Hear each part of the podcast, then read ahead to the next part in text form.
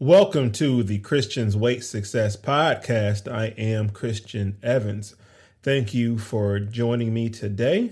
In today's podcast, I want to talk to you about what it means to be a personal trainer and the three most important skills you need to have. And I'm also thinking about changing my name. So I will touch on those subjects today. The first the first important skill that I believe that you should have is trust. Building trust is the pillar and foundation on what I do as a personal trainer. It all starts from uh, the gate of being transparent. Even when people start inquiring or sending me messages um, inquiring about personal training, uh, everything is full transparency because I have my prices and services listed on my website. That was one of the first things that I did when I started going into personal training or just selling anything online is to have full transparency and you know put your prices up on your site if you have one or you know however you may be. That way somebody can always go back to it and say hey you know what? These prices are consistent and it doesn't look like you're just making up a price for that one person so full transparency for me, it starts from the gate. Um, I'm just upfront with clientele on what I can provide and what I can't provide. So if you're just transparent again, what you can provide for them and what you can't, then you know it, it starts to build a relationship and an honesty that they see in you. Um, it's all about building a healthy relationship with your clients. You know that is very important with me, you know, building a healthy relationship with them, established and founded within trust. Number two, empathy. You have to know every client is different. One of the first things I've learned when I started personal training, um, just as just as a means of actually having somebody come in and, and just work out with me. That's pretty much how I pretty much started, you know, doing it. And, you know, I was trying to have them lift or perform uh, exercise, not knowing if they could or couldn't, not knowing what weight was heavy for them, what weight wasn't heavy for them. And it just took me a minute to come to the realization everybody is not you. So something that you think that is simple because you've done over and over again, it's not going to be simple with um, your client. So just learn how to have empathy and try to put yourselves in their shoes. Like how does that make them feel? How would that make them feel if somebody told them to keep doing it even though they there literally wasn't physical capable. There wasn't they weren't physically capable of doing what you wanted at that very moment. It's up to you to teach them and help them grow in that area so they can perform that exercise. You know, we're we are the only ones that are, you know, gung ho about fitness. Um, as far as being a personal trainer.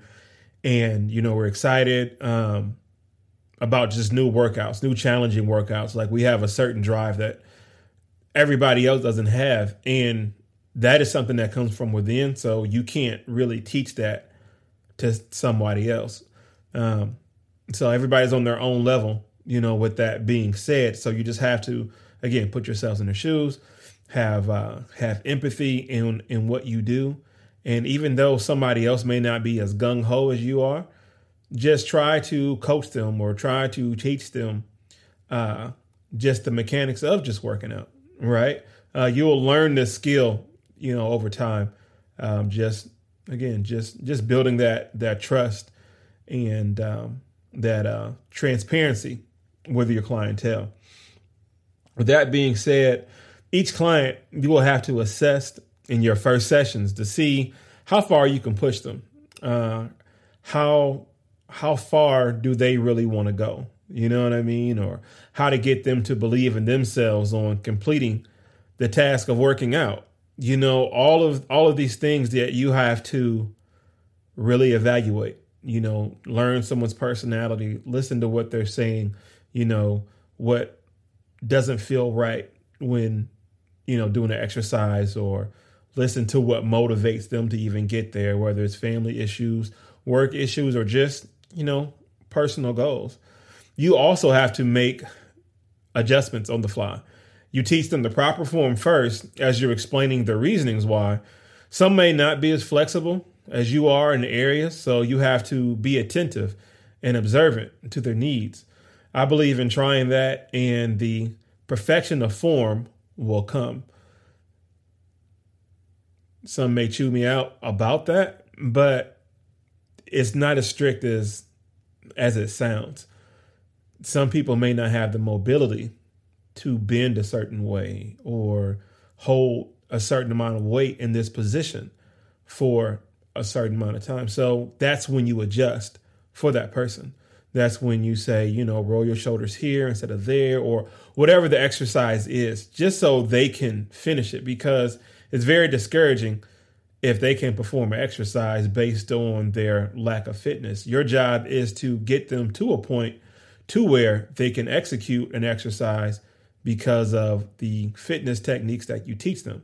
So you have to learn how to adjust and work with certain angles or uh, certain weights or different modalities to at least get them to perform that exercise because you are helping them build their own confidence as well in all of this. Adjustments and scheduling, uh, you know, does fall under the the tree of empathy. Your clients have lives of their own as well. Just because your uh, personal training and and everything that comes with it. Just because personal training is your life, it is not theirs. Uh, just put systems in place to ensure your time isn't wasted, as well as others. And so you just got to play it by ear. You know, sometimes somebody may text you early in the morning and say, you know what, I can't make it today. And, you know, versus, you know, snapping or whatever the case may be, or however you may take it, just know that they have a life too. And, you know, every excuse may not be valid, but it's their excuse. You let them work through whatever it is that they need to work through to to get to the gym. Also, you know, you got to be, you know, motivated and try to push them, but just understand your client. Understand them to a point to where you know how to respond to that. So, as a personal trainer, just put systems in place. And so, you know, things like that, if they do happen, you know, you you're still paid and you get to charge that person for that session. But you know, all that kind of gray area, you have to pretty much play that by ear. Number three, communicate. Learn how to articulate your words better. Try to explain thoroughly how to pick up a book from the ground. If you can explain on how to pick up a book and all the mechanics that it takes and explaining everything from the ground up on what muscles you're using, where you should feel stress, where you should feel a stretch, where you should feel flexion, flexion, and what should be the end result. And if you can actually explain something as simple as picking up a book from the ground, then you'll be all right. One thing I am I'm learning about myself is to how to articulate and communicate what I want done effectively because someone paid me to do that. And so I have to just mind myself and get better at that. Um, I believe this podcast is helping because it's helping me learn how to just talk and be in a continuous form. So, with that being said, just learn how to just explain things on a simple level. You don't have to use big scientific words all the time you know, if the situation presents itself, then yeah, people are going to try to test your knowledge about something. But just talk to them like they were four years old on how to pick something up. Just talk thoroughly and learn how to communicate. Learn how to be available, you know, again, for those text messages first thing in the morning or just be just be very attentive to them. And that way you will know how to effectively communicate. So those are my three uh, most important skills that you should have as a personal trainer. And there there are plenty others, but these these three really stick out. These re, these these three is something that honestly you can't really teach as you could picking up a book. You know, that has to be within you. And hopefully by me sharing with you what I go through.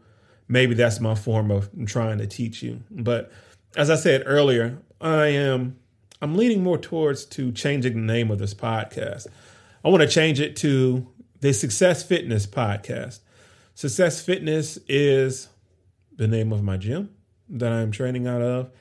And plus, it has a better ring to it and it gets right to the point. I believe the Christians Weight Success podcast, it comes off a little bit too centered, too self centered. And I don't want to come off like that to others where I'm just talking about, you know, my experiences. You know, my experiences, my intent is my experiences are to help you.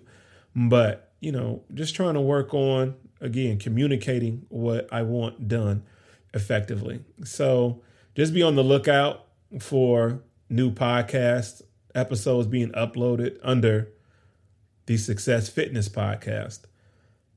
And now you know the reason why. So thank you for taking time out of your day to listen to this podcast. Please support this podcast. I have my PayPal and also my Cash App link in the description box. Please subscribe to my blog, ChristiansWeightSuccess.net.